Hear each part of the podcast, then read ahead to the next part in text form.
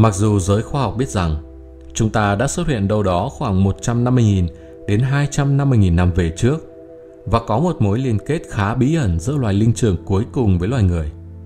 Nhưng họ không biết chính xác chúng ta đến từ đâu, bằng cách nào hoặc đất tiến hóa như thế nào. Có vẻ chỉ cần bước qua một ô cửa thần bí nào đó để rồi chúng ta xuất hiện ở đây.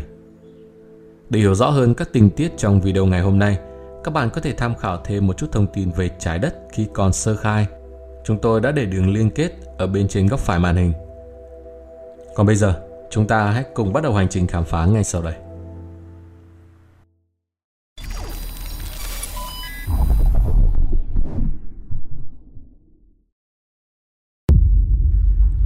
Quá trình hình thành nên loài người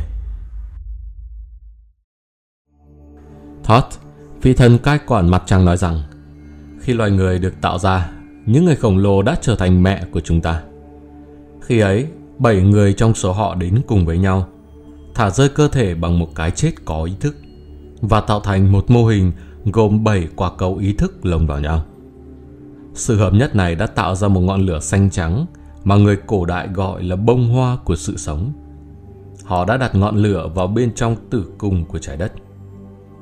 Người Ai Cập gọi vị trí này là sảnh đường Amenti và chiều không gian thứ tư được đặt trong chiều kích thứ ba, cách khoảng 1.000 dặm dưới lớp vỏ của trái đất và được kết nối với đại kim tự tháp thông qua một cánh cổng không gian bốn chiều. Một trong những mục đích chính của sảnh đường Amenti là để tạo ra các chủng tộc hoặc các giống loài mới. Bên trong nó là một căn phòng dựa theo tỷ lệ Fibonacci, được làm từ vật liệu trông có vẻ như là đá. Ở giữa phòng là vị trí đặt một khối lập phương, và trên đỉnh khối lập phương là ngọn lửa mà người Nephilim đã tạo ra. Ngọn lửa này cao khoảng 1,2 mét, đường kính 1 mét và có ánh sáng màu xanh lục hòa lẫn với màu trắng. Ánh sáng từ ngọn lửa được coi là nguồn năng lượng prana tinh khiết, là noãn, là người mẹ được tạo ra để chúng ta bắt đầu con đường tiến hóa mới mà lịch sử gọi là con người. Thoth nói rằng nếu có mẹ thì phải có cha ở đâu đó. Vì vậy, khi người Nephilim sắp xếp để chuẩn bị cho sự tiến hóa của chủng tộc mới này, thì một nhóm những sinh vật khác từ ngôi sao xa xôi, chính là hành tinh thứ ba trong hệ Sirius B, đã chuẩn bị để du hành đến trái đất. Họ gọi đây là chủng người Syrians. Có 32 thành viên trong chủng tộc này được chia thành 16 nam và 16 nữ. Họ kết hôn cùng với nhau để tạo nên những gia đình đơn lẻ. Giống với người Nephilim, người Syrians cũng thuộc chủng người khổng lồ và có cùng chiều cao với nhau. Nhưng trong khi Nephilim chủ yếu là các sinh vật ở chiều không gian thứ ba, thì những người Syrians lại thuộc chiều không gian thứ tư. Ở thời điểm sơ khai, khái niệm kết hôn có vẻ như khá lạ lẫm.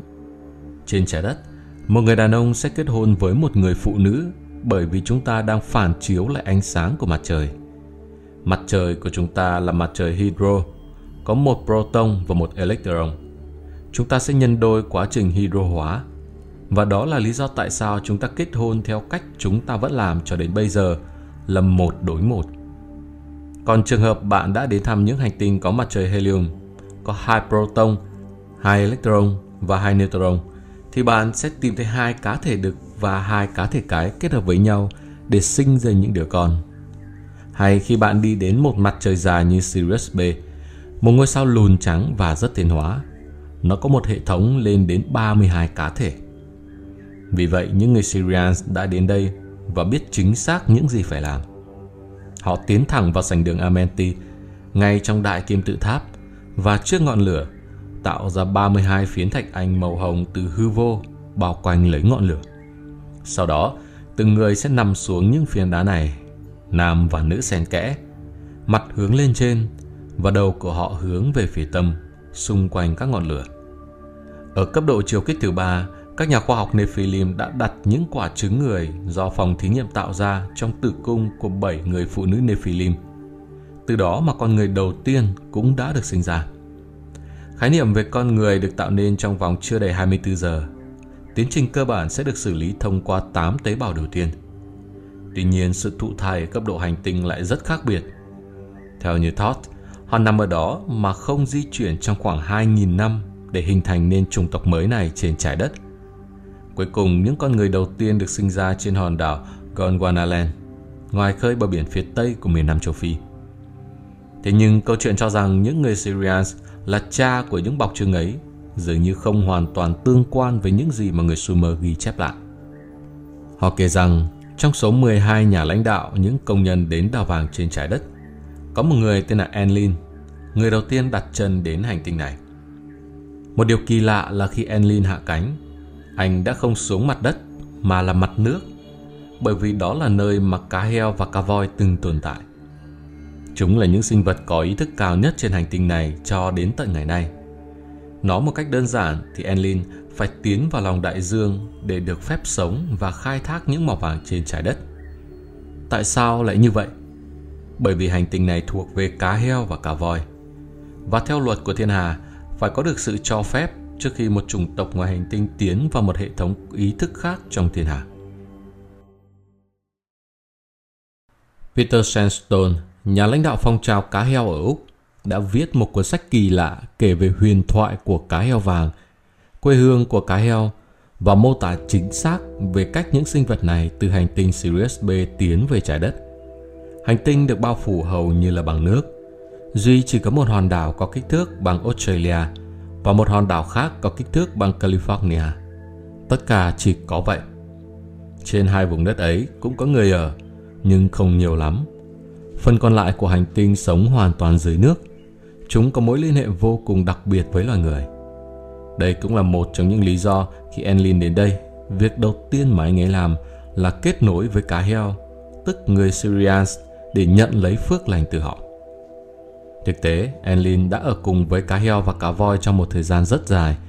Và cuối cùng khi quyết định tiến lên trên đất liền, anh ta xuất hiện với hình hài nửa người nửa cá, bắt đầu quá trình hình thành nên một chủng tộc mới. Khi quyết định tạo ra một chủng tộc mới trên trái đất, thì bảy người khổng lồ Nephilim trở thành mẹ. Họ đã sinh ra những đứa trẻ mang trong mình dòng máu mới. Vì vậy, bảy đứa bé được sinh ra cùng một lúc, chứ không chỉ có một Adam và Eve. Theo như những câu chuyện từ thuở ban đầu, thì chúng ta là những thể vô trùng, không có khả năng sinh sản. Người Nephilim tiếp tục sinh ra những con người nhỏ bé, tạo thành một đội quân, rồi đẩy họ lên đảo Gondwanaland. Câu chuyện kỳ lạ này, một phần nằm trong những ghi chép của người Sumer, và một phần đến từ Thoth. Nếu như đọc về hồ sơ khảo cổ học, thì bạn sẽ không chắc người Syrians có phải là cha hay không. Nhưng một điều chắc chắn rằng, Nephilim chính là người mẹ. Adam và Eve Một phần thú vị khác trong các ghi chép của người Sumer là sau khi họ khai thác vàng một thời gian ở châu Phi, các thành phố ở phía Bắc gần Iraq ngày nay trở nên khá xa hoa và tráng lệ. Họ ở trong những khu rừng nhiệt đới và có những khu vườn khổng lồ xung quanh. Cuối cùng, theo ghi chép của người Sumer, người ta đã quyết định đưa một số nô lệ từ những khu mỏ miền Nam đến các thành phố để họ làm việc trong các khu vườn. Rõ ràng là chúng ta đã trở thành những nô lệ tuyệt vời. Một ngày nọ, em trai của Enlil là Enki đã tiến đến gặp Eve và nói với cô ấy lý do con người không nên ăn trái cây nằm ở trong trung tâm khu vườn là bởi chúng sẽ khiến họ trông giống như người Nephilim. Vì thế nên Enki đã thuyết phục Eve ăn trái táo, loại cây của tri thức có khả năng phân biệt được giữa tốt và xấu, trao cho cô ấy khả năng sinh nở duy trì nòi giống. Mặc dù việc làm này của người em trai đã khiến Enlil vô cùng tức giận, thế nhưng Eve đã đi tìm Adam để cùng nhau ăn trái của loại cây này và có con. Khi Enlin phát hiện ra điều này khi thấy hai người đang xấu hổ che giấu thân thể của mình, anh ta đã rất tức giận. Anh ấy không muốn họ ăn thêm trái của một loại cây khác trong khu vườn này nữa, bởi vì sau đó họ không những có thể sinh sản mà sẽ trở nên bất tử. Vì vậy Enlin đã trục xuất Adam và Eve ra khỏi khu vườn của mình. Mặc dù họ đến một nơi khác nhưng vẫn theo dõi một cách sát sao bởi người Enlil. Người đã viết xuống tên của tất cả những người con trai và những người con gái của Adam. Anh ấy biết mọi thứ diễn ra trong gia đình họ. Tất cả được viết ra hơn 2.000 năm trước khi kinh thánh xuất hiện. Bắt đầu từ thầy Adam và Eve, chủng tộc của chúng ta đã phát triển thành hai nhánh. Một chủng tộc có thể sinh sản và tự do, mặc dù vẫn bị theo dõi, và chủng tộc còn lại không thể có con và vẫn là nô lệ.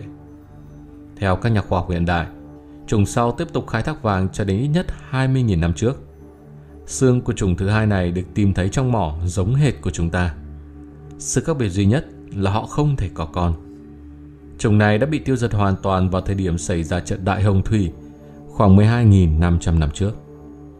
Theo Thoth, sau câu chuyện của Adam và Eve, có một sự biến đổi lớn quanh trục trái đất dẫn đến trận đại hồng thủy lịch sử nhấn chìm các lục địa. Todd nói rằng khi con Gondwanaland bị nhấn chìm, một vùng đất khác đã nổi lên ở Thái Bình Dương được gọi là Lemuria. Con cháu của Adam và Eve cũng được đưa ra khỏi quê hương ban đầu để đến với vùng đất này. Hình ảnh này không mô tả chính xác Lemuria trông như thế nào, nhưng ít ra thì nó cũng giống trên một khía cạnh nào đó. Lemuria kéo dài từ quần đảo Hawaii đến tận đảo Phục Sinh. Đó không phải là một vùng đất có nền móng vững chắc, nhưng hàng nghìn hòn đảo liên kết rất chặt chẽ với nhau. Một số trong số chúng khá lớn, một số lại rất nhỏ. Chủng tộc của Adam được đưa đến đó và được phép tự phát triển mà không cần đến sự can thiệp của người Nephilim. Kể từ khi chuyển đến đây, họ đã sống rất hạnh phúc trong khoảng 65.000 đến 70.000 năm. Những người này đã tiến bộ rất nhanh, thực hiện rất nhiều thử nghiệm trên chính bản thân. Từ đó, có rất nhiều sự thay đổi vật lý xuất hiện trên cơ thể, thậm chí là thay đổi cấu trúc bộ xương của mình. Nghiên cứu rất sâu trên bộ xương sống, thay đổi kích thước và hình dạng của hộp sọ. Bán cầu não phải của con cháu Adam đã từng rất phát triển với bản chất là nữ tính. Một chu kỳ tiến hóa phải lựa chọn xem con người sẽ mang trong mình tính nam hay tính nữ, giống như những gì mà bạn đã thực hiện khi đến trái đất. Bạn phải đưa ra quyết định. Vì vậy, chủng tộc của chúng ta đã chọn tính nữ. Nền văn minh mới ở Lemuria này đang phát triển khá tốt, nhưng cuối cùng thì Lemuria cũng bị chìm. Thế nhưng khoảng 1.000 năm trước sự hủy diệt này, có một cặp vợ chồng tên là A và Tia đã thực hiện được điều mà chưa ai từng làm trước đây, ít nhất là trong chu kỳ tiến hóa của con người. Họ phát hiện ra rằng nếu như làm tình và hít thở theo một cách nhất định, bạn sẽ có được những kết quả đặc biệt khi đưa bé chào đời. Đó là cả người mẹ, người cha và đứa con sẽ trở nên bất tử. Nói cách khác, bằng cách sinh con theo một hình thức đặc biệt, nó sẽ thay đổi bạn mãi mãi – Trước khi dạy cho người khác, A và Tia đã trở nên bất tử. Bằng chứng là dù thời gian trôi qua, những người khác bắt đầu chết dần, nhưng họ vẫn sống. Mọi người bắt đầu nhận ra rằng họ thực sự có một cái gì đó khác thường. Cuối cùng thì họ đã thành lập một ngôi trường bí ẩn đầu tiên xuất hiện trên trái đất trong thời kỳ này, được gọi là Nakan, nơi họ chỉ đơn giản là cố gắng dạy cách thực hiện điều mà chúng ta gọi là tái sinh hoặc thăng thiên thông qua Tantra. Đây là một từ trong tiếng Hindu để nói về yoga. Trước khi Lemuria bị nhấn chìm, họ đã hướng dẫn cho khoảng 1.000 người, có nghĩa là khoảng 333 gia đình có 3 người đều có thể hiểu những gì họ đang làm và có thể chứng minh được điều đó. Trên thực tế, họ thậm chí không cần phải ở cùng một phòng mà làm tình trong không gian đa chiều. Họ đã dạy những người khác cách thực hiện điều đó, và phương thức này đã đi đến một nơi mà trong vài nghìn năm nữa, nó sẽ trở thành ý thức chung của nguyên một chủng tộc. Nhưng rõ ràng là Chúa đã nói không với điều này, vì đây không phải là thời điểm thích hợp. Người Lemuria như đã nói ở trên là nữ và rất tâm linh. Họ biết trước rằng Lemuria sẽ bị chìm từ rất lâu. Vì vậy, họ đã chuẩn bị trước cho viễn cảnh cuối cùng. Họ lấy tất cả tài sản mà họ có được đến hồ Titicaca, núi Shasta và những nơi khác rồi định cư ở đây. Cuối cùng, lục địa Lemuria cũng đã chìm xuống. Theo như những gì mà Thoth kể lại sau này, sự biến mất của Lemuria và sự hình thành nên Atlantis xảy ra đồng thời cùng một lúc. Vậy trên lục địa mới này đã xảy ra những chuyện gì? Tất cả sẽ được bật mí trong video tiếp theo. Đừng quên đăng ký kênh để không bỏ lỡ những khám phá thú vị trên vũ trụ nguyên thủy. Còn bây giờ thay mặt ekip, Việt Cực xin chào và chúc mọi người một ngày mới tốt lành.